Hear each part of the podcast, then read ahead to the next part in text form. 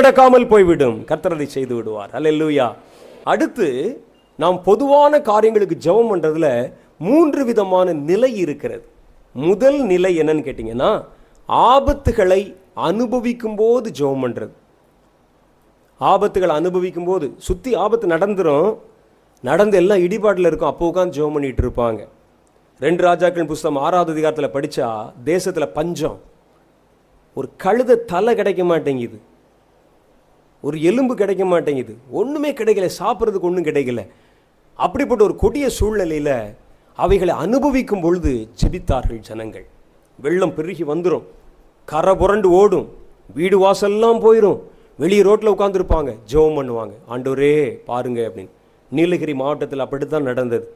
நீலகிரியில் நான் கடந்த செப்டம்பர் மாதம் போயிருந்த பொழுது ரெண்டாவது நாள் கூட்டம் நடக்குது. செய்தி நான் சொல்லணும். அப்போ நான் செய்தி சொல்ல போகிறதுக்கு முன்னால் ஆவியானவர் என்னை ஏவி கொண்டே இருக்கிறார். நான் ஆரம்ப ஜெபம் பண்ணுறதுக்கு முன்னால் நீலகிரிக்காக நீங்கள் ஜெபிங்கள் என்று சொன்னேன். ஆரம்பித்தேன் கர்த்தர் தீர்க்க தரிசனமாய் பல காரியங்களை சொன்னார்.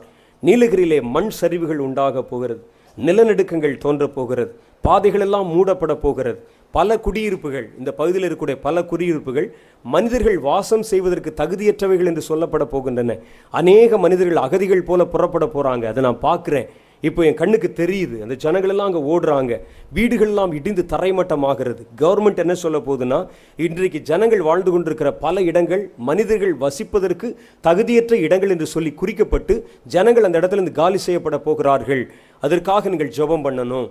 ஏன் இந்த காரியம் சம்பவிக்கிறது? அப்படின்னுக்கும் கர்த்தர் சொல்கிறார் இங்கே இருக்கக்கூடிய பல ஜனங்கள் பில்லிசூனி ஆவிகளையும் பிசாசின் ஆவிகளை நம்புகிறவர்களாக இருக்கிறார்கள். அநேக கிறிஸ்தவர்கள் கூட தங்களுடைய பிரச்சனைகளுக்காக அந்த மந்திரவாதிகளை நாடி போகிறாங்க அங்கிருக்கக்கூடிய பல இந்த மலை வாழ் ஜனங்கள் நடுவிலே பொல்லாத விக்கிரங்களை வைத்து பலி செலுத்தி பிசாசுகளை அழைத்து மந்திரவாதம் பண்ணி கொண்டிருக்கிறாங்க. மந்திரித்த கயிறுகள் தாயத்துகள் போன்றவைகளை கிறிஸ்தவர்கள் கூட பயன்படுத்துகிறாங்க இதை கர்த்தர் அருவருக்கிறார். மாத்திரமல்ல மேற்கத்திய கலாச்சாரம் ஊட்டி மலைப்பகுதிகள் முழுவதும் பரவ ஆரம்பித்திருக்கிறது. அதனால் விபச்சாரம் தண்ணீர் போல் அங்கே வந்து பருகப்படுகிறது. இந்த பாவங்களெல்லாம் கர்த்தர் அருவருக்கிறார். இதை விட்டு நீங்கள் மனம் திரும்பி கர்த்தருடைய இறக்கத்திற்காக மன்றாட வேண்டும். அப்படி இல்லாத பட்சத்தில் இந்த பக்கத்தில் ஒரு பெரிய பயங்கரம் சம்பவிக்க போதுன்னு கர்த்தர் சொல்றாருன்னு சொல்லி அந்த கூட்டத்தை முடிச்சிட்டு வந்துட்டேன். எங்களுக்கு அந்த நேரத்தில் நடந்த கூட்டத்தை முழுவதும் சிடிஎன் அப்படின்னு ஒரு ஒரு டெலிவிஷன் நிறுவனம் இருக்குது அங்கே கேபிள். அந்த கம்பெனியும் அப்புறம் உதகை டிவின்னு ஒன்று இருக்குது. அந்த ரெண்டில் இருந்து வந்து அதை அப்படியே டெலிகாஸ்ட் பண்ணாங்க. ஊட்டி மலை முழுவதும் இருக்கக்கூடிய பல இடங்களிலும் டீ கடையில் முதற்கொண்டு இதில் டிவியில் அந்த செய்தியை கேட்டாங்க.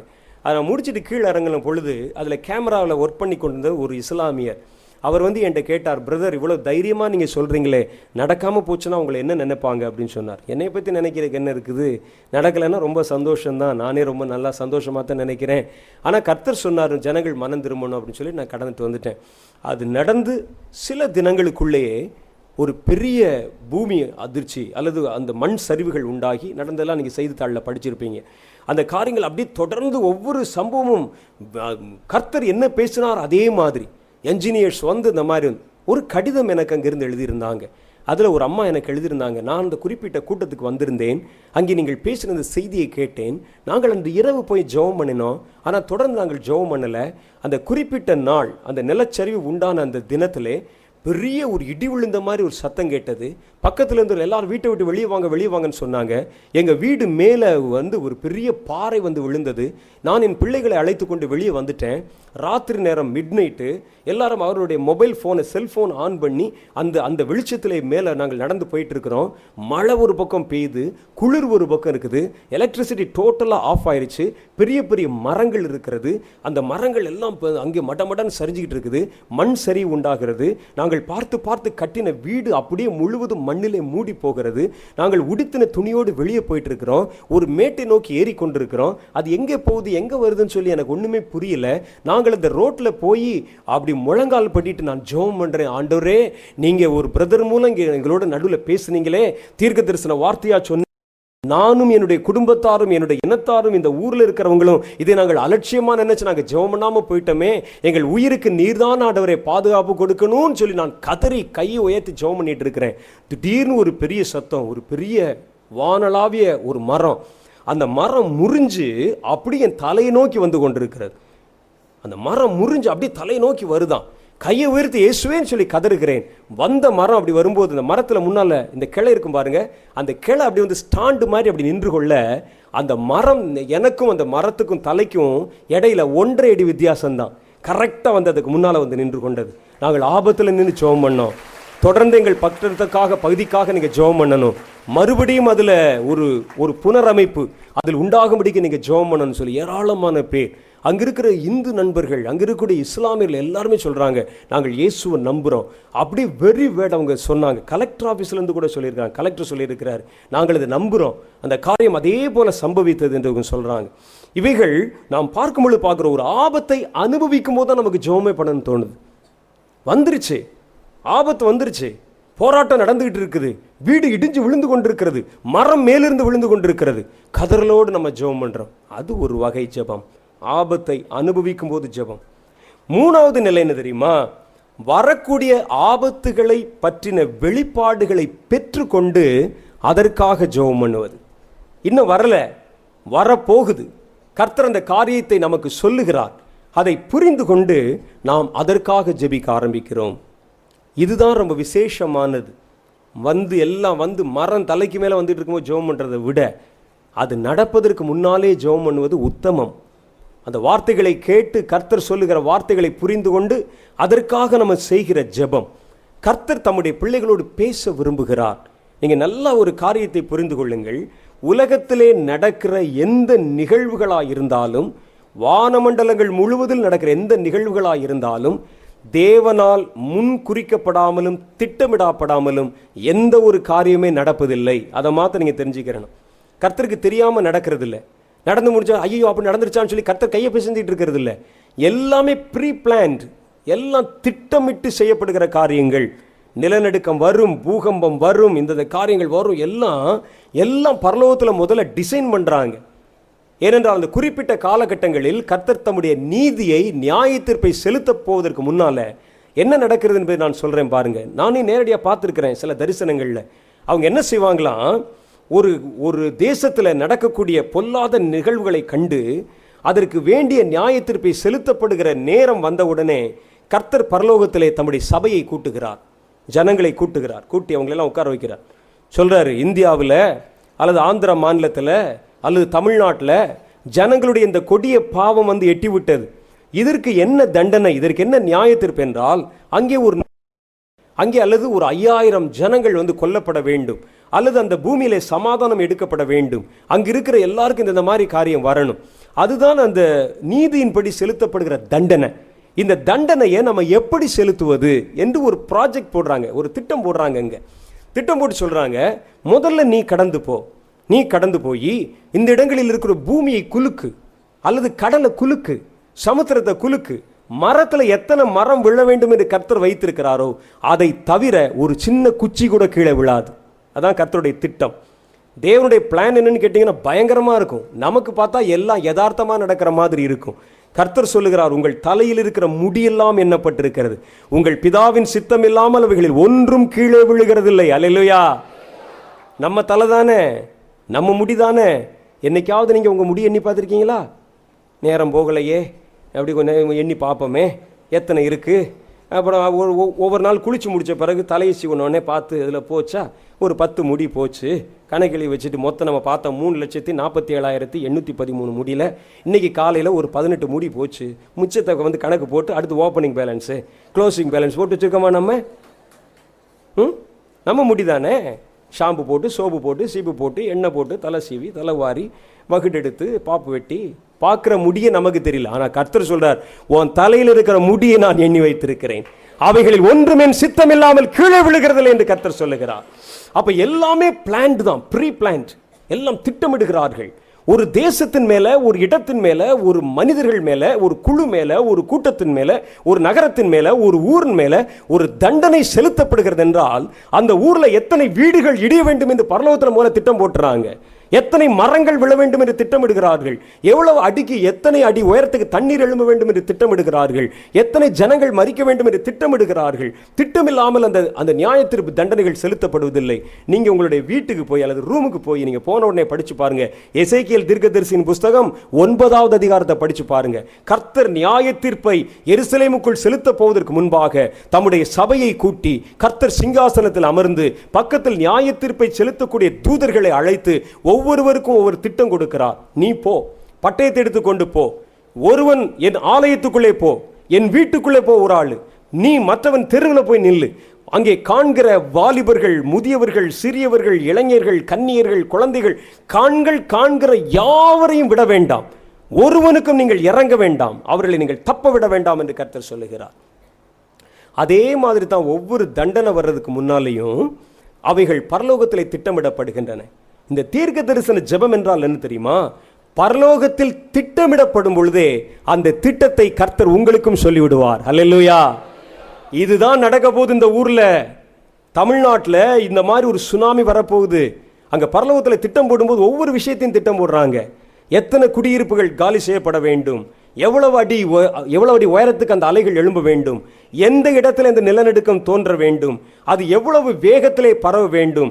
எந்தெந்த தேசத்துக்குள்ளே கடந்து போக வேண்டும்? எத்தனை மரங்கள் விழ வேண்டும்? எத்தனை பிரேதங்கள் விழ வேண்டும்? எல்லாம் திட்டம். திட்டம் போட்டு தான் நியாய செலுத்துகிறார்கள் என்று வேதம் நமக்கு காண்பிக்கிறது. நாம் நினைத்து கொண்டிருக்கிறோம் இன்னைக்கு அநேகம் பேர் சொல்றாங்க அப்படிலாம் கிடையாதுங்க. யதார்த்தமா நடந்துருது. அது எப்படி யதார்த்தமா நடக்கும்? மனிதன் தான் யதார்த்தமாக அவன் பாட்டுக்கு ஏதாவது செய்யலாம். ஆனால் இயற்கையின் காரியங்கள் எல்லாம் கர்த்தருடைய கட்டுப்பாட்டுக்குள் அவர் சொல்லாமல் ஒன்றுமே செய்யாதான்.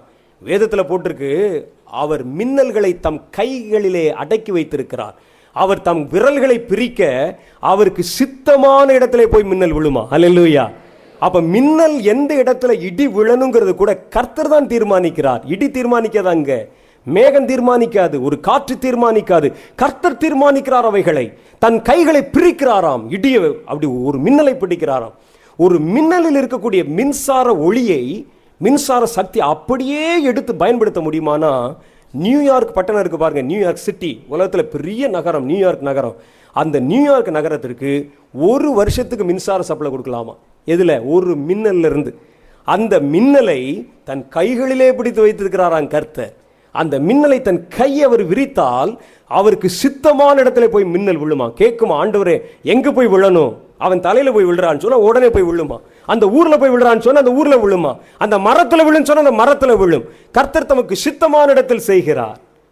கர்த்தர் சொல்ல ஆகும். அவர் கட்டளட நிற்கும். அப்படிப்பட்ட தேவன் பரலோகத்தில் திட்டமிடுகிறார். அவர் பார்க்கிறார் ஐயோ இந்த மனிதர்கள் செய்த பாவத்திற்கு இது நீதியின்படி நியாயத்தின்படி செலுத்தப்பட வேண்டிய தண்டனை.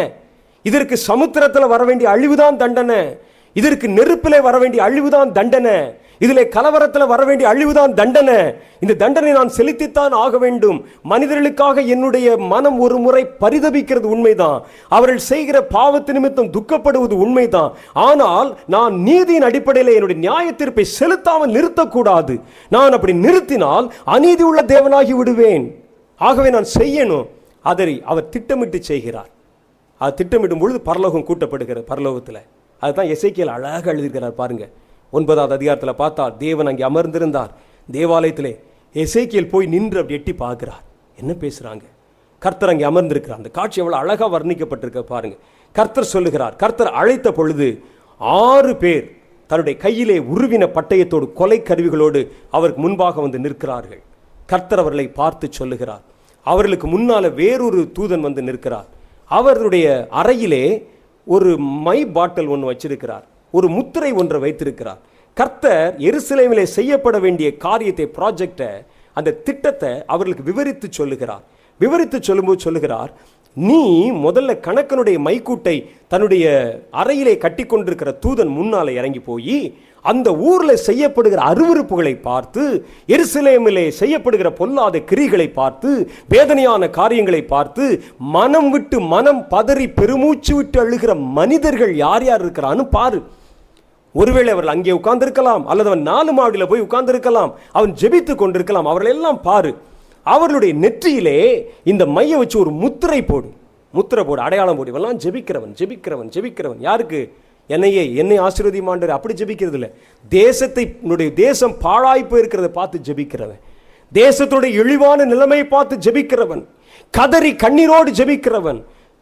என் தலை தண்ணீரும் என் கண்கள் நீரூற்றுமாய் மாறினால் நலமாயிருக்கும். என் தேசத்திற்காக நான் கதறுவேன் என்று சொல்லி ஜெபிக்கிறவன்.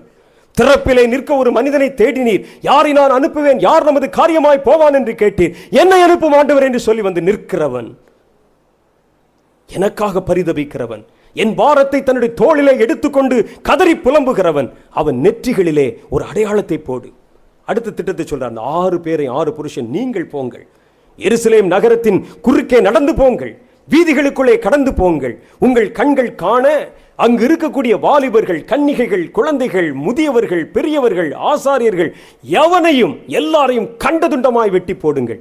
ஒருவனையும் உங்களுடைய கண்கள் தப்பவிட வேண்டாம். நெற்றியிலே அடையாளம் போடப்பட்டிருக்கிற ஒருவனையும் மாத்திரம் கிட்டி சேராதிருங்கள் என்று அவர் சொல்லுகிறார். அல்லா அப்போ பரலோகத்தில் ஒரு பிளான் போடுறாங்க திட்டம் போடுறாங்க. ஒரு ஊரில் ஒரு நியாய தீர்ப்பை செலுத்துறதுக்கு முன்னால பரலோகத்தில் அதை திட்டமிடுகிறார்கள். யார் யார் என்னென்ன செய்ய வேண்டும் என்று சொல்லுகிறார்கள். அங்கே முத்திரை போட வேண்டியவனுக்கு என்ன வேலைன்னு சொல்றாங்க. வெட்ட வேண்டியவனுக்கு என்ன வேலைன்னு சொல்றாங்க. கத்தியை பிடித்திருக்கிறதுக்கு என்ன வேலை? எல்லாம் பிளான் பண்ணித்தான் சொல்றாங்க. இதில் என்ன பெரிய விசேஷம்னா பரலோகத்தில் பிளான் பண்ணி கொண்டிருந்த பொழுது அதை பார்க்க ஒரு மனிதனுக்கு கர்த்தர் அனுமதி கொடுத்தார். அல்லா பரலோகத்தில் தேவனும் தேவதூதர்கள் தானே பேசிக்கிட்டு இருக்கிறாங்க. எசேக்கியல் என்ற ஒரு மனிதனுக்கு அவர் அதிகாரம் கொடுத்தார். அவர் வந்து பார்க்குறார் ஓ பரலோகத்தில் இப்படித்தான் நடக்குதா? பூமியில வந்து திடீரென்று மலைகள் வெடிக்கிறதை பார்க்கிறோம் எரிமலைகள் சிதறுகிறதை பார்க்கிறோம் பூமி அதிர்ச்சி வருகிறதை பார்க்கிறோம் லட்சம் பேர் பூமிக்குள்ளே புதைந்து போகிறதை பார்க்கிறோம். இவ்வளவுதானே நமக்கு தெரியுது. ஆனா அதுக்கு முன்னால் அந்த காரியம் நடந்திருக்கிறதே என்று சொல்லலாம். இன்னைக்கு ஹைட்டி என்ற ஒரு தீவில் ஒரு பெரிய நிலநடுக்கம் நடந்திருக்கிறது. அமெரிக்கா பக்கத்தில் கூடிய ஒரு தீவாம் அந்த தீவு. அந்த தீவில் அந்த காரியம் நடந்திருக்கிறது. ஜனங்கள் ஒரு லட்சம் பேருக்கும் அதிகமான பேர் மறித்து போயிட்டாங்க. ஆனால் அந்த தீவினுடைய சரித்திரத்தை இன்னைக்கு சாதவர்களோடு காலையில் நான் உட்காந்து போது பேசி கொண்டிருந்தார். எனக்கு ஹைத்தினால் எங்கே இருக்குன்னு தெரியாது. நான் கேட்டது என்னது? இது எந்த ஒரு தைவானில் இருக்குதான்னு கேட்டேன். அப்போ அவர் சொன்னார் இல்லை இது வந்து அமெரிக்கா பக்கத்தில் அமெரிக்காவுடைய மேற்கு பகுதியில் இருக்கக்கூடிய பகுதியில் இருக்கக்கூடிய தீவுகளில் ஒன்று இந்த ஹைத்தி இந்த தீவு. அது மாத்திரம் இல்லை ஹைட்டி என்ற இந்த தீவை குறித்து ஒரு பெரிய சரித்திரமே இருக்குது. ஹைத்தி என்ற தீவில் ஒரு தீர்க்க தரிசனாக ஒரு ஒரு எழுப்புதல் தோன்றின பொழுது அங்க இருக்கக்கூடிய ஆட்சியாளர்கள் நல்லா கேட்டுங்க சரித்திரத்தை கேட்டுங்க. அங்கே இருக்கக்கூடிய ஆட்சியாளர்கள் அந்த எழுப்புதலுக்கு விரோதமாக கிரி செய்து அது நடக்கவே கூடாதுன்னு எல்லாத்தையும் வெளியே துரத்திட்டு தங்கள் தேசத்தை நாளைக்கு முடிஞ்சால் நல்லா சொல்லுவாங்க எனக்கு முழுசாக இப்போ ஞாபகம் இல்லை. தங்கள் தேசத்தை விக்கிரக ஆவிகளுக்கும் பில்லி சூனிய ஆவிகளுக்கும் சூனியக்காரர்களுக்கும் ஒப்பு கொடுத்தாங்களாம். எங்கே? கவர்மெண்ட்லேருந்து இனி உள்ளே வந்து கிறிஸ்தவ மிஷினரிமார்கள் வரக்கூடாது ஊழியர்கள் வரக்கூடாது எழுப்புதல் வரக்கூடாது தீர்க்க தரிசனம்லாம் பொய். கர்த்தருடைய ஆவி என்பது பொய் அபிஷேகம் என்பது பொய் அதெல்லாம் வேண்டாம். எங்களுக்கு பில்லிசூனிய ஆவிகள் மந்திரவாதிகள் மந்திரிக்கிறவர்கள் பில்லிசூனியக்காரர்கள் இவங்க தான் வேணும்னு சொல்லி இன்னைக்கு அந்த பார்லிமெண்ட் கட்டடம் இடிஞ்சு விழுந்து பாருங்க. அந்த கட்டடத்தில் தான் தங்கள் தேசத்தை பிசாசின் ஆவிகளுக்கு ஒப்பு கொடுத்து ஜோம் பண்ணாங்க சமீபத்தில் நடந்த ஒரு சரித்திரம் அது. அதில் அவர் அவருடைய நண்பர் ஒருவர் அங்கே போய் ஊழியம் செய்தவர். அவர் வந்து சொல்லி இந்த தேசத்தை குறித்து ரொம்ப பரிதபித்திருந்தாங்க. எந்த தேசம் தங்களுடைய ஜீவனையும் தங்களுடைய ஆவியையும் தங்களுடைய தேசத்தையும் பில்லி சூனிய ஆவிகளுக்கும் சூனியக்காரர்களுக்கு ஒப்பு கொடுத்ததோ அதில் அவங்க சாதையா சொல்கிறாங்க அந்த ஊரில் அந்த தீவில் தான் அதிகமான சூனியக்காரர்கள் இருக்கிறாங்க. ஒரு வீட்டுக்கு ரெண்டு பேராவது சூனியக்காரர் இருப்பானா? பெரிய பெரிய மந்திரவாதிகள் இருப்பாங்களாம் பில்லி சூனியக்காரர்கள் இருப்பாங்களாம் கவர்மெண்ட்டே அவங்களுக்கு பெர்மிஷன் கொடுத்து வச்சிருக்கிறான் நமக்கு இங்கே வெளியே இருந்து பார்க்கும்போது ஒரு லட்சம் பேர் மண்ணோடு மண்ணாய் மறித்து போனார்கள் என்று தெரியும். ஒரு லட்சம் பேர் மண்ணுக்குள்ளே புதைந்து போனார்கள் என்று தெரியும். அங்கே அரசாங்கத்தில் இருக்கக்கூடிய சட்டசபை கட்டடம் பார்லிமெண்ட் கட்டடம் மண்ணுக்குள்ளே போச்சுன்னு தெரியும். அந்த பார்லிமெண்ட் கட்டடத்துக்குள்ளே நடந்த பயங்கரமும் பாவமும் நமக்கு தெரியாது. பரலோகம் அதை குறித்து திட்டமிட்டது. பொல்லாத விக்கிரங்களின் ஆவியும் விபச்சாரத்தின் ஆவியும் வேசித்தனத்தின் ஆவியும் பில்லி சூனியத்தின் ஆவியும் குறி சொல்லுகிற ஆவிக்கும் தங்கள் தேசத்தை ஒப்பு கொடுத்த தேசமே நீ பாழ்பட்டு போனாய் என்று கர்த்தரங்கே சொல்லி இருக்கலாம் அவர்களுக்கு ஒரு நியாய தீர்ப்பை வழங்கி இருக்கலாம் தேவனுடைய நியாய தீர்ப்பு ஒரே நாள் இரவிலே சம்பவித்தது. ஒரு லட்சத்திற்கும் அதிகமான பேர் காலையிலே கண் விழித்து பார்த்தா இல்லை. தேசம் சுடுகாடாய் மாறி போச்சு இதை பார்க்கக்கூடிய பாக்கியத்தை கத்த நமக்கு தரல. அங்கே நடப்பதற்கு முன்பாக கர்த்தர் திட்டமிட்ட பொழுது அதை பார்க்க ஒரு தீர்க்கதரிசிக்கு கூட அங்கே அனுமதி கொடுக்கப்படவில்லை.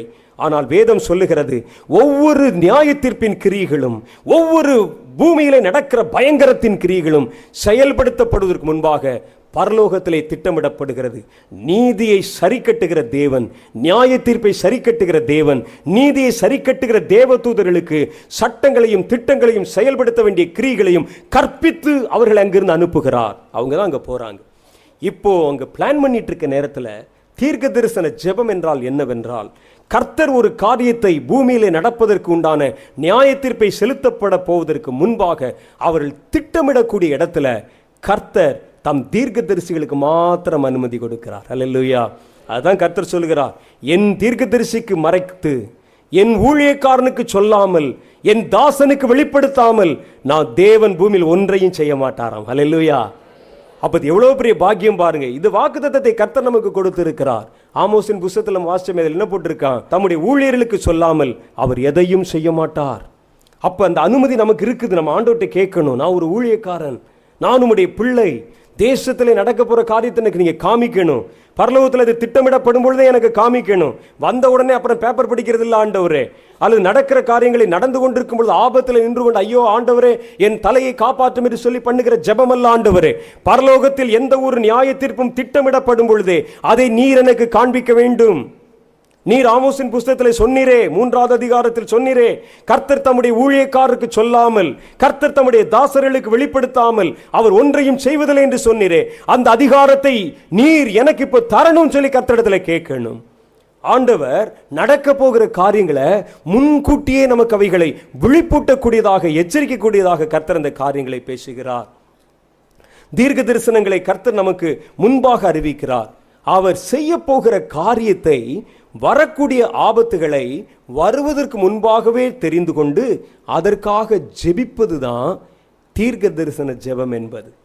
இதுக்கு என்ன தேவைன்னா ஒரு மனிதனுக்கு நன்கு ஜெபம் பண்ணக்கூடிய இருதயமும் ஒரு மனிதனுக்கு தேவனிடத்திலிருந்து காரியங்களை விளங்கிக் கொள்ளக்கூடிய தீர்க்க தரிசன அபிஷேகமும் தேவை. இது ரெண்டும் சேர்ந்துருச்சுன்னா நீங்கள் தீர்க்க தரிசன ஜெபத்தை சுலபமாய் செய்ய முடியும். ஒரு நாட்டுக்கு என்ன வரப்போகுதுங்கிறத நீங்கள் சுலபமாய் தெரிந்து கொள்ள முடியும். பரலோகத்தில் அவைகள் பேசப்படும் பொழுது நீங்கள் அதை புரிந்து கொள்ள முடியும். பரலோகத்தில் எந்த ஊரை பற்றி பேசுகிறாங்க உடனே நீங்கள் தெரிந்து கொள்ள முடியும். கர்த்தர் உங்களை அழைத்து போய் அதை காண்பிப்பதற்காக விரும்புகிறார். இது நம்ம சுருக்கமாக சொல்லணும்னா ஜெபிப்பதற்கு ஏதுவான வெளிப்பாடுகளை முன்கூட்டியே பெறுவதுக்கு பேர் தான் தீர்க்க தரிசன ஜெபம். பெறணும் ஆண்டோட்ட எதுக்காக நாங்கள் ஜெபிக்கணும்? என்னென்ன காரியம் நடக்க போகுது தேசத்தில்? கர்த்தர் சொல்ல மாட்டாரா? கர்த்தர் கண்டிப்பாய் பேசுவார். தம்முடைய பிள்ளைகளுக்கு சொல்லாமல் அவர் ஒன்றும் செய்ய மாட்டாருன்னு சொன்னால் நம்ம யார் அவருடைய பிள்ளைகள் தானே? நம்மளுடைய ஊழியக்காரர்கள் தானே? அப்போ எனக்கு சொல்லுங்க ஆண்டவரேன்னு கேளுங்க. அப்போ ஆண்டவர் சொல்லார் உனக்கு எதுக்குப்பா நான் சொல்லணும் என்ன செய்ய போகிறேன்னு கேட்பார். உடனே நான் சொல்லணும் ஆண்டவரே நீர் எனக்கு அதை காண்பித்தால் நானும் என்னை சார்ந்தவர்கள் ஒரு பத்து பேராவது அதற்காக நாங்கள் ஜெபிக்க விரும்புகிறோம். சொன்ன மாதிரி ஒரு நடக்கக்கூடிய ஒரு காரியத்தை சில காரியங்களை நாள் தள்ளி போட முடியும். நம்ம நம்ம ஜெபம்ன்றனால என்ன செய்ய முடியும்? அப்படின்னு கேட்கலாம். மனிதர்களுடைய ஜபம்தான் மனிதர்களை காப்பாற்றுவதற்காக செலுத்தப்படுகிற விலைக்கரையம். அதை நீங்கள் புரிந்து கொள்ளணும். ஏன் நாம் ஜெபிக்க வேண்டும்? அப்படிங்கிற தலைப்பில் நான் ஒரு செய்தி கொடுத்திருக்கிறேன். ஏன் கர்த்தர் மனிதர்களின் ஜெபத்தை எதிர்பார்க்கிறார் என்று நான் ஒரு செய்தி கொடுத்திருக்கிறேன். அதில் மனிதர்களின் ஜெபம் குறிப்பிட்ட அளவு ஜெபம் வந்தால்தான் கர்த்தர் மனிதர்களுக்காக கிரியை செய்ய முடியும். அது நீதியின் அடிப்படையிலே எப்படியெல்லாம் சரி வருகிறது என்று ஒரு செய்தி கொடுத்திருக்கிறேன். இதை ஒரு நண்பர் அங்கிருந்து எனக்கு ஒரு கடிதம் எழுதியிருக்கிறார். நீங்கள் சொல்லுகிற அந்த உபதேசம் தப்பு. மனிதன் ஜெபித்து எதையும் மாற்ற முடியாது. மனிதன் ஜெபித்து மாற்ற முடியாது. மனிதருடைய ஜெபத்துக்காகத்தான் கர்த்தர் காத்திருக்கிறார் என்று சொல்லுவது சும்மா ஜனங்களை ஜெபத்தின் மேலே ஒரு தாகத்தை உண்டாக்கி அவர்களை குருட்டாட்டம் பிடிக்க பண்ணுகிறீர்கள். என்னவா? மனிதர்களை நான் நம்ம அண்ணன் பிரதர் எல்லாம் அங்கெல்லாம் சேர்ந்து ஜெபம் பண்ணுங்க ஜபம் பண்ணுங்கன்னு குருட்டாட்டம் பிடிக்க பண்ணுறோமா எப்படி? ஜபம் பண்ணுறதுங்கிறது குருட்டாட்டம் பிடிக்கிறதா? ஜபம் பண்ணுங்க அப்படின்னு சொன்னால் குருட்டாட்டம் பிடிக்கிற கண்ணை முடிக்க. ஆமாம் கண்ணை முடிக்க சொல்கிறோம்ல அதை சொல்கிறாங்க போல இருக்கு. குருட்டாட்டம் பிடிக்க பண்ணுறோமா கர்த்தர் மனிதர்களின் ஜெபத்துக்காகலாம் காத்திருக்கவில்லை.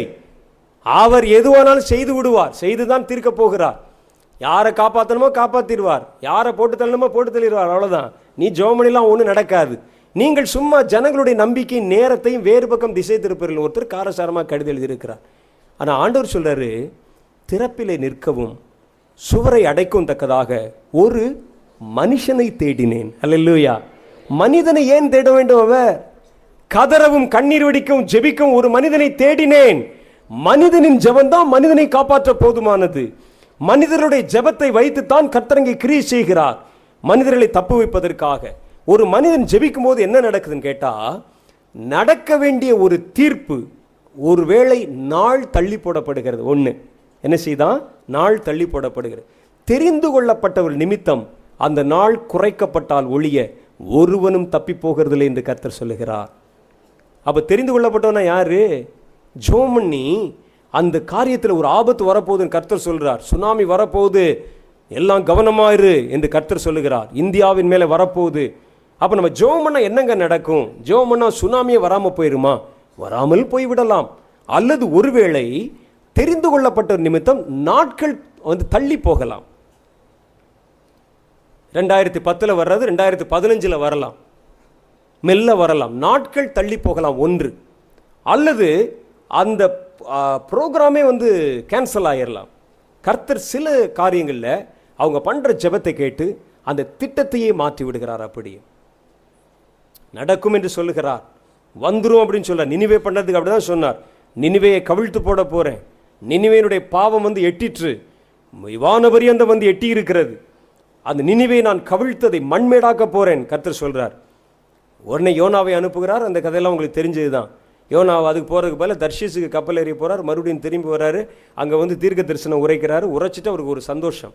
நம்ம சொன்ன தீர்க்க தரிசனம் எப்படி நடக்குது நம்ம பார்க்கணும். வானத்திலிருந்து மழை பெய்யறதை பார்த்துருக்குறோம் தீ விழுந்ததை பார்த்ததில்ல. எப்படியா பார்த்துட்டு போயிடும்னு சொல்லிட்டு அங்கேயே உட்காந்துட்டார் ஏன்னா அந்த காலத்தில் டிவி எல்லாம் கிடையாதுல்ல? இப்படி பார்த்தா தான் பார்த்தபடி அதாவது இவர் நினைத்தார் இந்த ஜனங்கள் மண்ணோடு மண்ணாக அழிய போகிறார்கள் சாக போகிறார்கள் என்று. ஆனால் அந்த ராஜா திடீரென்று யாரும் எதிர்பார்க்காத ஒரு காரியத்தை செய்தான். அவன் உபவாசத்தை அறிவித்தான். உபவாசம் ஊரில் வந்து உபவாசம். உபவாசம் போட்டு எல்லாம் சத்தத்தை உயர்த்தி அழுங்க. ஆண்டவர் நோக்கி கதறுங்க. ஆடு மாடு கோழி குதிரை குரங்கு எதுக்கும் ஒன்றும் கொடுக்காது. எல்லாத்தையும் பட்னி போடுன்னு வச்சாங்க. தண்ணி பச்சை தண்ணி கூட கொடுக்காது. பட்னி போட்டு எல்லாம் வந்து வெளியே வந்து உட்காந்தாங்க நாடே ஸ்தம்பித்தது. எப்படி இருக்கு யோசிச்சு பாருங்கள் ஒரு நாள் பந்து வைத்தால் பந்து வச்சா சில இடத்துல பெட்டி கடை கூட திறந்தாங்க எல்லாம் நடக்கும். அப்படி இருந்தாலே நமக்கு இயல்பு வாழ்க்கை பாதிக்கப்பட்டு விடுகிறது. ஒரு நாட்டில் மேலிருந்து கீழ் வரைக்கும் எல்லாரும் ஒரே நேரத்தில் உபவாசம் பண்ணி வெளியே வந்து ஜெபம் பண்ணி குழந்தைக்கு பால் கொடுக்கல மாட்டுக்கு தண்ணி வைக்கல ஆட்டுக்கு தண்ணி வைக்கல கழுதைக்கு தண்ணி வைக்கல எல்லாத்தையும் அப்படி கட்டி போட்டு வச்சுருந்தா என்ன நடந்திருக்கும் யோசித்து பாருங்கள். முதல்ல அப்படி ஜெப சத்தம் தான் முதல்ல கேட்கும். ஒரு மாடு முதல்ல மேன் ஆரம்பிச்சிருக்கும். இன்னொரு மாடு மேன் அந்த பக்கம் ஆடு ஆரம்பிச்சோம். எல்லா சத்தமும் பரலோகத்தை நோக்கி கேட்டுச்சான் ஆட்டு சத்தம் மாட்டு சத்தம் குழந்தைகள் அழ ஆரம்பிக்கும். பாலுக்காக அழுகிற குழந்தைகள். சின்ன கை குழந்தைகள் பச்சை குழந்தை. அது பார்க்கும் தாய் இப்போ பால் கொடுத்துருவான்னு பார்க்கும். ஒரு புட்டி பாலாவது கலந்து கொடுத்துறான்னு பார்க்கும் ஒன்றும் கொடுக்கல. இந்த அம்மா வாட்டுக்கு அழுதுட்டு உட்காந்துருக்காங்க குழந்தை வீர்னு கத்த ஆரம்பிக்கும். நேரம் ஆக ஆக தேசமே ஸ்தம்பித்து நம்ம அந்த வரியை சும்மா படிச்சிடுறோம். சாதாரணமாக எப்படி இருந்திருக்கும் என்று யோசித்து பாருங்கள். ஆடுகள் தண்ணீருக்காக தவித்து கதறுகின்றன. மாடுகளின் சப்தம் எழும்புகிறது. பரலோகத்திலிருந்து பார்த்தா பயங்கரமாக இருக்குது இந்த கூக்குரல் சத்தம். குழந்தைகள் ஒரு பக்கம் வீறிட்டு கதறுகின்றன. இன்னொரு பக்கம் ஜெபிக்கிறவருடைய சத்தம். அங்கே ரெட்டிலும் சாம்பலிலும் உட்கார்ந்து அழுகிறவருடைய சத்தம். கால்நடைகளின் சத்தம். தேசமே ஸ்தம்பித்து கதிகலங்கி நின்று கொண்டிருக்கிறது. பரலோகத்தின் தேவன் பார்த்தார். ஐயோ அந்த ஆடுகளின் சத்தம் மாடுகளின் சத்தம் குழந்தைகளின் சத்தம் எத்தனை கொடூரமாக இவர்கள் ஜெபம் பண்ணுகிறார்கள் என்று பார்த்து அவர்களுக்காக பரிதபித்து தான் செய்வோம் என்று சொன்ன காரியத்திற்காக மனஸ்தாபப்பட்டு அதை கேன்சல் பண்ணிவிட்டார். அல்லா யோனா பார்த்துக்கிட்டே இருக்கிறாரா. இதை தான் ஆர்டர் நான் முதலே சொன்னேன். நீங்கள் இப்படி தான் சொல்லுவீங்க போக சொல்லுவீங்க. போய் பேசுகிறான்னு சொல்லுவீங்க. சும்மா பேசாத கையை தட்டி வந்து நிலத்தில் ஓங்கி ஒரு மிதி மிதிச்சு பேசுகிறான்னு சொல்லுவீங்க. நாங்கள் வீராவேசமாக டயலாக் பேசிட்டு வந்துடுவோம் கடைசியில் பார்த்தா பாருப்பா அவர்கள் அழுகுறாங்கப்பான்னு சொல்லுவீங்க. என்ன ஆண்டவரே இது? இவருக்கு ஒரே கோபம் அது ஒரு பக்கம். ஆனால் ஆண்டவர் பார்த்தார் இத்தனை ஜனங்கள் நீ ஒரு காட்டாமனுக்கு செடிக்காக பரிதவிக்கும் பொழுது இத்தனை விலையேறப்பெற்ற மனித உயிர்களுடைய கதறலுக்கு நான் இரக்கம் செலுத்த மாட்டேனோ? என்று கர்த்தரவர்களுக்கு இரக்கம் செலுத்தினார். அல்லையா அப்போ சில சந்தர்ப்பங்களிலே சில காரியங்களிலே கர்த்தருடைய மனதை நீங்கள் கரைக்க முடிந்தால் அந்த ப்ரோக்ராமே கர்த்தர் கேன்சல் பண்ணிடுவார் சில விஷயங்களிலே தெரிந்து கொள்ளப்பட்ட ஒரு நிமித்தம் நாட்கள் குறைக்கப்படுகின்றன. நாள் தள்ளி போகுது. இன்னைக்கு நடக்கும் என்று சொன்னது இன்னொரு பத்து வருஷம் கழிச்சு ஒரு பதினஞ்சு வருஷம் கழிச்சு அதற்குள்ளே ஒரு பெரிய கூட்டமே ரட்சிக்கப்பட ஆரம்பிக்கிறது. சில சொல்லுவாங்க ஏன் ஆண்டவர் வருகிறேன் வருகிறேன் என்று சொல்லுகிறவர் ஏங்க தாமதம் பண்றாரு? வர்றேன்னு சொன்னா உடனே வந்துட வேண்டியதானே? அப்படின்னு சொன்னா ஒருவேளை இயேசு கிறிஸ்து ஒரு முப்பது வருஷத்துக்கு முன்னால் வந்திருந்தா நான் கைவிடப்பட்டு போயிருப்பேன். ஏன்னா நான் இப்போ ஒரு குடிகாரனாக இருந்தேன். ஆ? ஒருவேளை இயேசு இருபது வருஷத்துக்கு முன்னால் வந்திருந்தா உங்களில் பல பேர் கைவிடப்பட்டு போயிருப்பீங்க. ஆ? அந்த நேரத்தில் நீங்கள் இயேசு அறியாதவர்களாக இருந்தீங்க. இயேசுவின் வருகை தாமதிக்க தாமதிக்க தாமதிக்க அநேகருக்கு கிருபை கிடைத்து கொண்டே இருக்கிறது. ஹalleluya. அப்ப தெரிந்து கொள்ளப்பட்ட ஒரு நிமித்தம் அந்த நாட்கள் தள்ளி போடப்படுகின்றன. ஒன்று அப்போ இதை நம்ம தெரிந்து கொள்ளுகிறோம் தெரிந்து கொண்டு ஜெபிக்க ஆரம்பிக்கிறோம். மூன்றாவது மூணாவது காரியம் முதல் காரியம் நாட்கள் குறைக்கப்படுகிறது. ரெண்டாவது காரியம் அல்லது இந்த அந்த திட்டமே அது தவிர்க்கப்படுகிறது.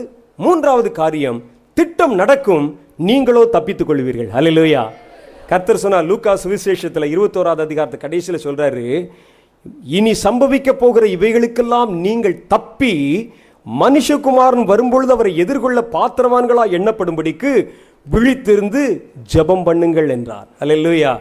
எதுக்கு ஜெபம் பண்ணணுமா? நடக்கிறது நடக்கத்தாங்க செய்யும். பூமி எதிர்ச்சி வந்த வர்றது ஒருவேளை வந்துடலாம் மனிதர்கள் சாகிறது சாகலாம். சுனாமி வர்றது வந்துடலாம் நீ தப்பிச்சிருவேன் என்று கத்தர் சொல்லுகிறார். அல்ல லூயா ஜெபிக்கிறவன் தப்பிச்சிருவான். ஜெபிக்கப்பட்ட மனிதன் தப்பிக்கிறானோ தப்பிக்கல அது அவனுடைய சான்ஸை பொறுத்தது. சிலன் தப்பிக்கலாம் தப்பிக்காமலும் போகலாம். ஆனால் ஜெபித்தவன் கண்டிப்பாக தப்பிச்சிருவான். அதான் ஜெபிக்கிறவனுக்கு கிடைக்கக்கூடிய ஒரு பெரிய கிருபை. எருசலேமிலே பொல்லாத பாவ காரியங்கள் நடந்து கொண்டிருக்கிறது. எசைக்கியல் ஒன்பதாவது அதிகாரத்தில் படிக்கிறோம். கர்த்தர் சொல்கிறார் என் என் தேவாலயத்திலே செய்கிற அருவருப்புகளை கண்டாயா? அங்கே மூப்பர்களும் அங்கே இருக்கக்கூடிய மேய்ப்பர்களும் அங்கு இருக்கக்கூடிய பிரதான ஆசாரியர்களும் செய்கிற பொல்லாத கிரியைகளை கவனித்தாயா? கர்த்தர் ஒரு நியாய தீர்ப்பு கொடுக்கிறார். இந்த எருசலேமில் நடக்கிற கிரிகளை பார்த்து ஒன்பதாவது அதிகாரத்தில் படிக்கிறோம் எஸ்ஐக்கியில் எருசலேமில் நடக்கிற இந்த பாவ காரியங்களை பார்த்து ஒரு கூட்டம் பேர் ஜெபம் பண்ணிட்டு இருக்கிறாங்க. ஐயோ ஆண்டவரே இந்த ஆலயம் திட்டுப்பட்டு போச்சே. சாலமன் காலத்தில் எப்படி இருந்தது? மகிமை இறங்கின ஒரு ஆலயம் அல்லவா? எருசலேம் தேவாலயம் எப்படிப்பட்ட பிரகாசமாக இருந்தது? இதனுடைய வீதிகள் எல்லாம் எப்படி இருந்தது? கர்த்தரால் ஆசிர்வதிக்கப்பட்ட நகரம் அல்லவா? இப்போ பாருங்க காட்டு பன்றிகளைப் போல காட்டு மனிதர்களைப் போல காட்டு மிருகங்களைப் போல கொடியவர்கள் இங்கே உலாவிக் கொண்டிருக்கிறாங்களே என்று சொல்லி அவர் கதறி கொண்டிருந்தாங்க ஒரு கூட்டம் பேர். அவன் வெளியே வந்து கூட ஜெபம் பண்ண முடியல அவனால். தேவாலயத்தில் வந்து ஆண்டவரே இந்த பிரதான ஆசிரியர் இப்படிலாம் பண்ணுறானேன்னு ஜோம் பண்ண என்ன ஆகும் பாருங்க? பண்ண முடியாது. வீட்டுக்குள்ளே உட்காந்து ஜோம் பண்ணுறாங்க அவர்கள் எதற்காக ஜோம் பண்ணாங்க? எருசலேமை பாதுகாத்து கொள்ளும் ஆண்டவரே. இவர்களை மனம் திரும்ப பண்ணும் ஆண்டவரே. எருசலேமில் எந்த விதமான நியாய திருப்பம் வந்து விடாதபடி காத்துக்கொள்ளும் ஆண்டவர்னு சொல்லி நடக்கிற அருவருப்புகளுக்காக ஜோம் பண்ணாங்க. யாருக்கு ஜோம் பண்ணாங்க? எருசலேம் பட்டணத்துக்காக ஜோம் பண்ணாங்க. ஒன்பதாவது அதிகாரத்திலே கர்த்தர் எருசலேம் பட்டணத்தை கவிழ்த்து போட்டார். ஜெபிக்கிறவர்களை காப்பாற்றி விட்டார் அல்லேலூயா. நீங்க ஒருவேளை இந்தியாவுக்கு ஜெபம் பண்றதுனால ஒருவேளை தப்புவிக்கப்படலாம் தப்புவிக்கப்படாமலும் போயிடலாம் ஆனா ஜெபித்து நீங்கள் கட்டாயம் தப்புவிக்கப்பட்டு விடுவீர்கள். அலையிலோயா நீங்கள் அறியாத ஒரு அதரிசனமான முத்திரை உங்களுடைய நெற்றிகளிலே விழ ஆரம்பிக்க போகிறது. கர்த்தர் அதைத்தான் சொல்லுகிறார். பெருமூச்சு விட்டு கதறி அழுகிற மனிதர்களுடைய நெற்றியிலே முத்திரை போடுவாயாக. அவர்கள் ஒருவனையும் கிட்டிச் சாராதே. அப்போ எவ்வளோ பெரிய ஒரு பாதுகாப்பை கர்த்தர் நமக்கு தருகிறார் பாருங்கள். நாம நினைக்கிறோம் நம்ம என்னமோ சும்மா வந்து உட்கார்ந்து இருக்கிறோம் சும்மா வந்து ஜெபம் பண்ணி கொண்டிருக்கிறோம். எங்கேயோ இருக்கிற சபரிமலைக்கு ஜெபம் பண்ணுகிறோம். எங்கேயோ இருக்கிற மனிதர்களுக்கு ஜெபம் பண்ணுகிறோம். கடும் பனிப்பொழிவுக்காக ஜெபம் பண்ணுகிறோம். இமயமலை சாரலில் நடக்கூடிய கும்பமேளாவுக்காக ஜெபம் பண்றோம் என்னத்துக்குங்க இப்படி ஜெபம் பண்றோம் நீங்க கேட்கலாம். ஒருவேளை அங்க இருக்கிற ஜனங்கள் ரட்சிக்கப்படலாம். ஒருவேளை இங்க இருக்கக்கூடிய ஜனங்கள் காப்பாற்றப்படலாம். ஒருவேளை தேசத்திலே தோன்றுகிற பேரழிவுகள் ஒருவேளை தடுத்து நிறுத்தப்படலாம். நிறுத்தப்படாமல் போனாலும் நீ கண்டிப்பாய் தப்புவிக்கப்பட்டு விடுவாய் என்று கர்த்தர் உனக்கு உத்தரவாதமாய் சொல்லுகிறார். ஜெபிக்கிறவனை கர்த்தர் கைவிடுகிறதில்லை. ஜெபிக்கிறவனுடைய நெற்றிகளிலே நீங்கள் அறியாமலே கர்த்தர் ஒரு முத்திரையை போட்டுக்கொண்டே கடந்து வருகிறார். அதுக்கு தான் கர்த்தர் உங்களை அங்கே அழைத்து வந்திருக்கிறார். ஜெபிக்கிறவனுக்கு மரணம் என்று ஒன்று இருக்குமானால் அது கர்த்தருடைய மகிமையிலே தான் உண்டாகும் ஒழிய ஒரு சுனாமியிலேயோ ஒரு வெள்ளத்திலேயோ ஒரு நிலநடுக்கத்திலேயோ ஒரு பாவத்திலேயோ ஒரு தீவிரவாதத்திலேயோ ஒரு ஒரு பயங்கரத்தில் அது நடக்கவே நடக்காது. அது கர்த்தருடைய வேதம் காட்டுற உண்மை. நீ உண்மையாக ஜெபித்து பாருங்கள். கர்த்தருடைய முத்திரை உங்களை காப்பாற்றும். கர்த்தருடைய கரம் உங்களை காப்பாற்றும். அவருடைய பரிதாபம் உங்கள் மேல் உண்டாகும். ஆகவே மூணாவது காரியம் என்னவா? கர்த்தரிடத்தில் ஜெபிக்கிறதுனால தப்புவிக்கப்படலாம் நம்ம. ஆபத்து நடக்கும் ஆனால் நம்ம தப்பிச்சிருவோம். நம்மை சேர்ந்தவர்கள் தப்பித்து விடுவார்கள். நம்முடைய சபை தப்பித்து விடும். நம்முடைய ஜனங்கள் தப்பித்து விடுவார்கள். நம்முடைய ஊர் தப்பித்து விடும் ஒரு வேளை. உங்களுடைய ஜெபத்தினால இவைகளெல்லாம் நடக்கும். அப்போ என்ன செய்யணுமா? வந்த பிறகு ஜெபம் பண்ணுறது இல்லை வந்த பிறகு ஜெபம் பண்ணணும். வந்துருச்சு என்ன செய்வது? ஜெபம் பண்ணணும். ஆனால் அதனினும் மேலானது வருவதை தெரிந்து ஜோம் பண்ணுறது அப்போ ஆண்டவர்கிட்ட கேட்கணும் ஆண்டவரே அதிகாரத்தை எனக்கு தாரும். அந்த ஆசீர்வாதத்தை எனக்கு தாரும். உம்முடைய பரலோகத்தில் திட்டமிடப்படும் பொழுதே நான் அதை தெரிந்து கொள்ள விரும்புகிறேன். அப்படின்னு ஆண்டோட்டை கேட்கணும். அதை கர்த்தர் யாருக்கு தருவாராம்? தீர்க்கதரிசிகளுக்கு தான் அந்த அதிகாரம் கிடைக்குது. அல்ல லூயா எல்லாருக்கும் இடையில. யார் போய் பார்த்தது? தீர்க்கதரிசிகள் தான் போய் பார்க்குறாங்க. இசைக்கியல் ஒரு தீர்க்கதரிசி யோவான் ஒரு தீர்க்கதரிசி. கர்த்தருடைய மனதில் இருப்பதையும் கர்த்தருடைய சித்தத்தில் இருப்பதையும் கர்த்தர் செய்ய போகிறதையும் முன்கூட்டியே அறிந்து கொள்ளுகிறவனுக்கு பேர் தான் தீர்க்க தரிசி என்று நம்ம சொல்கிறோம் இல்லையா அப்போ இந்த தீர்க்க தரிசன ஜெபம் என்றால் என்ன என்றால் கர்த்தரிடத்தில் இனி நடக்க போகிற பயங்கரங்களை ஜெபிக்க வேண்டிய காரியங்களை தெரிந்து கொண்டு பெற்றுக்கொண்டு அதற்காக ஜெபம் பண்ணுவது. இதிலே ரெண்டாவது ஒன்று இருக்குது தீர்க்க தரிசன ஜெபம் என்றால். கர்த்தர் நமக்கு வெளிப்படுத்தியிருக்கிற தீர்க்க தரிசனங்கள் வேத புஸ்தகத்தில் இருக்குது. இந்த வேத புஸ்தகத்தில் சொல்லப்பட்டிருக்கிற தீர்க்க தரிசனங்களை ஒரு சில நேரத்தில் தீர்க்க தரிசனங்கள் புரியாது நமக்கு. பல பேர்கிட்ட நீங்கள் கேள்வி பாருங்க வெளிப்படுத்தின விசேஷம் புரியாது. ரொம்ப பேர் வெளிப்படுத்தின விசேஷத்தை சொல்லும்பொழுது வெளிப்படுத்தின சுவிசேஷம் சொல்லுவாங்க. பார்த்துருக்கீங்களா ஏன்னா அவன் அந்த அந்த தலைப்பு கூட சரியாக படிக்கலன்னு அர்த்தம். இந்த ஆள் என்ன உள்ளே போய் படிச்சிருக்க போகிறான் வெளிப்படுத்தின சுவிசேஷத்தில். சுவிசேஷம் என்றால் ஒன்றே ஒன்று தான் அது சுவிசேஷம் என்றால் இயேசு கிறிஸ்து சம்பந்தப்பட்ட அந்த காரியம். கர்த்த அந்த பூமிக்கு வந்து நமக்காக பாடுபட்டு ரெண்டாவது சுவிசேஷம் என்பது ராஜ்யத்தின் சுவிசேஷம். இது வெளிப்படுத்தின விசேஷம். விசேஷம் என்றால் செய்தி என்ற அர்த்தம். சுவிசேஷம் என்றால் நற்செய்தி என்ற அர்த்தம். இந்த வெளிப்படுத்தின செய்திகள் இருக்குது பாருங்க.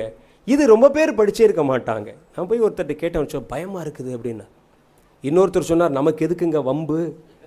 ஆ ஏன்னா இதில் இருக்குதுல ஒரு வார்த்தையை ஏதாவது கூட்டி குறைச்சிட்டோம்னா கர்த்தர் எல்லாத்தையும் நம்ம மேலே கூட்டிடுவாராம்.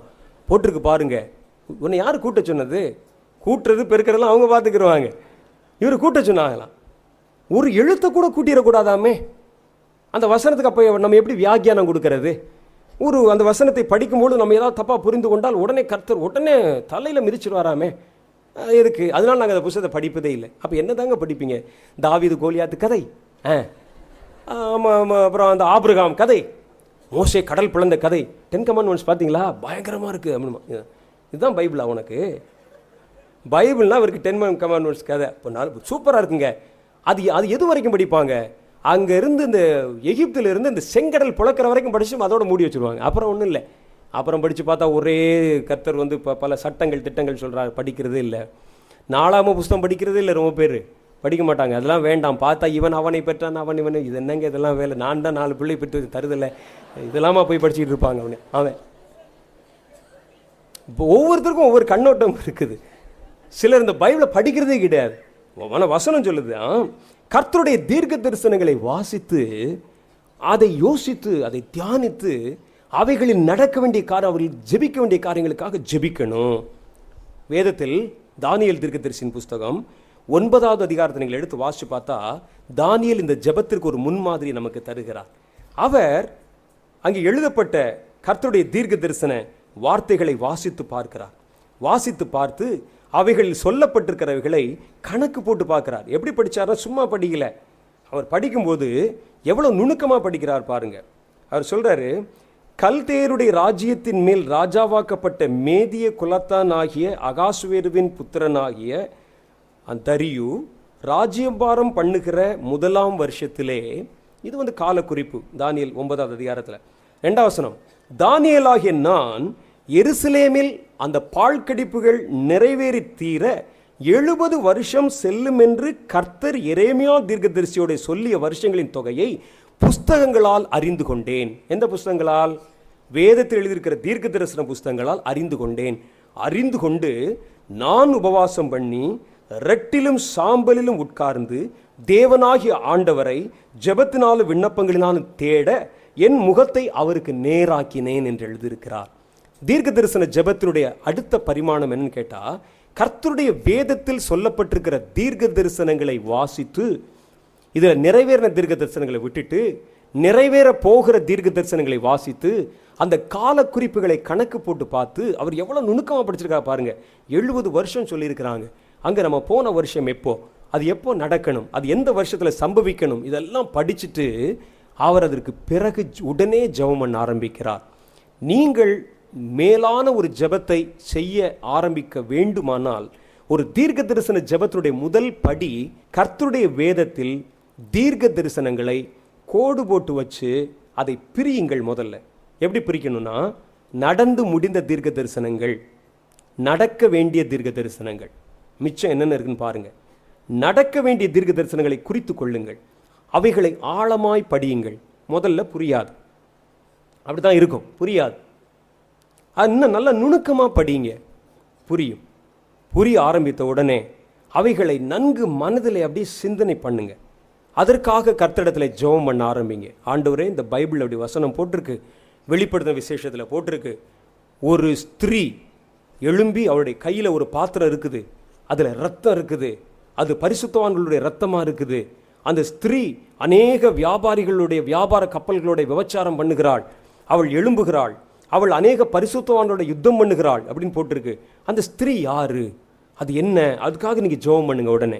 இவர் இப்படி அதை ஜெபம் பண்ண ஆரம்பித்த உடனே பாருங்களேன் அந்த அந்த அதிகாரத்தை நீங்கள் வீட்டில் போய் நீங்கள் தொடர்ந்து படித்தா அவர் ஜெபம் பண்ணி உபவாசம் பண்ணி கர்த்தரை நோக்கி தேட ஆரம்பித்த பொழுது இந்த தீர்க்க தரிசனத்தை குறித்த வெளிப்பாட்டை அதோடைய விளக்கத்தை ஒரு தேவதூதன் இறங்கி வந்து அவரோடு பேச ஆரம்பிக்கிறார். அல்லையா இப்படி தான் தீர்க்க தரிசனங்களை புரிந்து கொள்வது.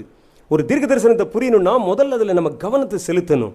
அதை நம்முடைய நுணுக்கமான பார்வையிலே பார்க்கணும். அதை பார்த்து அதை குறித்து நம்ம சிந்திக்கணும். சிந்திச்சு ஆண்டவர்கிட்ட உடனே நம்முடைய முகத்தை நேராக்கி என்றால் முகத்தை நேராக்கினா அப்படி ஆன்னு இப்படி பார்த்துட்டு இல்லை. உங்களுடைய இருதயத்தை நினைவுகளை உங்களுடைய சிந்தனைகளை ஒருமுகப்படுத்தி அந்த தீர்க்க தரிசனத்தையே யோசித்து அவைகளை யோசித்து யோசித்து அவைகளில் மனதை நீங்கள் செலுத்துவது என்று ஒரு சப்ஜெக்ட் இருக்குது. மனதை செலுத்துறது.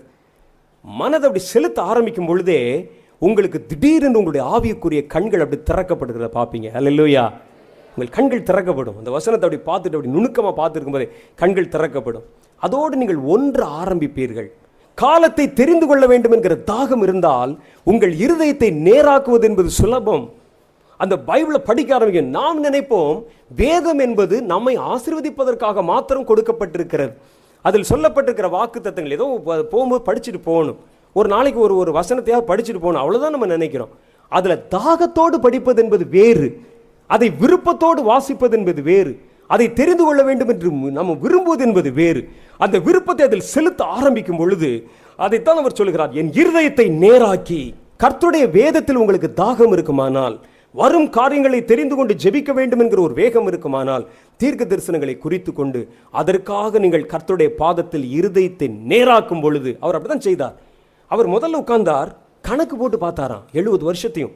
பக்கத்தில் ஒரு நோட்டு வச்சுக்கிட்டார். எப்போ புறப்பட்டோம்? அந்த வருஷம். எப்போ போனோம்? இது எத்தனை வருஷம் ஆச்சு? தானியல் படிச்ச தானியல் பைபிள் படித்த முறையை பாருங்க. அப்படியெல்லாம் படித்து அதை தெரிந்து கொண்டு உடனே ஜெபம் பண்ண ஆரம்பித்தார். ஆண்டவர் இதுதானே நீர் அவர்களை காப்பாற்றப் போகிற நேரம். மறுபடியும் எங்களுடைய சிறையிருப்பை திருப்ப போகிற நேரம். இதுதானே உடைய தீர்க்க தரிசனம் நிறைவேறப் போகிற நேரம். அதை படித்து ஜெபம் பண்ணாரா? கர்த்தர் அந்த தீர்க்க தரிசனத்தினுடைய முழுமையையும் அவருக்கு காண்பிக்க ஆரம்பித்தார். ஒரு தேவதூதன் வந்தார். நீ படிச்ச அந்த வருஷம் அப்போ என்ன நடக்கும் என்பதை முழு திட்டத்தையும் கர்த்தர் உனக்கு சொல்லும்படிக்கு தானியலே என்னை அனுப்பினார். நான் பிரதான தூதனாகிய கேப்ரியேல் நான் உன்னிடத்தில் அறிவை உணர்த்துவதற்காக இறங்கி வந்திருக்கிறேன். நீ முதல்ல விரும்பினாய் நான் அதை உனக்கு கொடுக்க வந்திருக்கிறேன் என்று சொல்லுகிறார். அப்போ நம்ம காத்திருக்கணும். அவரிடத்தில் அந்த காரியங்களை பெற்றுக்கொள்ளும்படிக்கு. அப்போ தீர்க்க தரிசனங்களை குறித்து வைத்துக் கொள்ளுங்கள். நடக்க வேண்டிய தீர்க்க தரிசனங்களை பாருங்க. அவைகளுக்காக ஜெபிக்க ஆரம்பிங்க. அப்படி நம்ம வாசித்து கொண்டிருக்கும் போதே கர்த்தர் அதை காண்பிப்பார். அப்படித்தான் ஒரு முறை நான் வாசித்து கொண்டே இருந்தேன். நடக்க வேண்டிய தீர்க்க தரிசனங்கள் எல்லாம் தனியாக நான் எழுதி வச்சிருக்கிறேன் வேதத்தில். எங்கெங்கெல்லாம் நடக்க வேண்டிய தீர்க்க தரிசனங்கள் சிலருடைய வேத புஸ்தகத்தில் பார்த்தீங்கன்னா கலர் கலராக கோடு போட்டிருப்பாங்க. இந்த பக்கம் பச்சை இந்த பக்கம் மஞ்சள். அழகாக இருக்கும். பார்க்கறதுக்கு நல்லா இருக்கும். இது என்னங்க பச்சை? என்ன பச்சை? ஐயோ மறந்துட்டேனே அப்படிம்பார். சிகப்புனா என்ன முழுசும் பெயிண்ட் அடிச்சு வச்சிருப்பாங்க. சிலர் என்ன செஞ்சுருப்பாங்கன்னா தீர்க்க தரிசன சில இந்த வாக்குத்த வசனங்கள். அது கீழெல்லாம் கோடு போட்டு வச்சுருப்பாங்க. எல்லாவற்றும் கீழே கோடு போட்டு வச்சுருப்பாங்க. நல்லது. அப்படி ஒரு பைபிள் வச்சுக்கோங்க. இன்னொரு பைபிள் நான் சொல்கிற மாதிரி ஒரு பைபிள் வச்சுக்கோங்க. நடக்க வேண்டிய தீர்க்க தரிசனங்கள் எல்லாம் கோடு போட்ட ஒரு பைபிள். எப்படி இருக்கும்? நல்லா இருக்குமா? நல்லா இருக்காதா? தீர்க்க தரிசன பைபிள் வேணும்போது அந்த பைபிள் எடுத்து பாருங்க. நடக்க வேண்டிய காரியங்கள் தீர்க்க தரிசனங்கள் வாக்குத்தத்தை வேணும்போது அந்த பைபிள் எடுத்து பாருங்கள் இந்த தீர்க்க தரிசன வேதம் என்ற ஒரு வேதத்தை வைத்துக் கொள்ளுங்கள். அதில் நடந்த தீர்க்க தரிசனங்கள் ஒரு பக்கம் இருக்கட்டும். அதுக்கெல்லாம் சிகப்பு போட்டுடலாம் நடக்க வேண்டிய தீர்க்க தரிசனங்களுக்கு பச்சை. அல்லது நடக்க வேண்டியதுக்கு வேணா சிவப்பு போட்டுருவோமா? சரி. நடக்க வேண்டிய நடந்ததுக்கெல்லாம் பச்சை. போ அடிச்சு வச்சிருங்க அப்படி. வச்சுட்டு படு தூங்கிடுங்க கனவு வந்து கேபிள் தூங்கி தட்டி எழுப்புவார். வாடா தம்பிங்க வா. சிவப்பு கலர்லாம் எடு. வா பேசுவோம் அப்படின்னு. அப்படி இல்லை. அதை எடுத்துக்கொண்டு ஒவ்வொரு நாளும் ஒவ்வொரு வார்த்தைகளை வாசியுங்கள். இது எப்போ நடக்கும் என்று சொல்லியிருக்கிறாங்க. முன்னாலேயா பின்னாலேயா? இப்படி நான் வாசித்து கொண்டிருந்த பொழுதுதான் கர்த்தர் திடீரென்று எனக்கு ஒரு வெளிப்பாட்டை கொடுத்தார். அவர் சொன்னார் கடைசி நாட்களில் மாம்சமான யாவர் மேலும் என் ஆவி ஊற்றுவேன் அப்படின்னு ஒரு வசனம் அங்கே போட்டிருக்கே அதை பற்றி நீ என்ன நினைக்கிற அப்படின்னு கேட்டார்.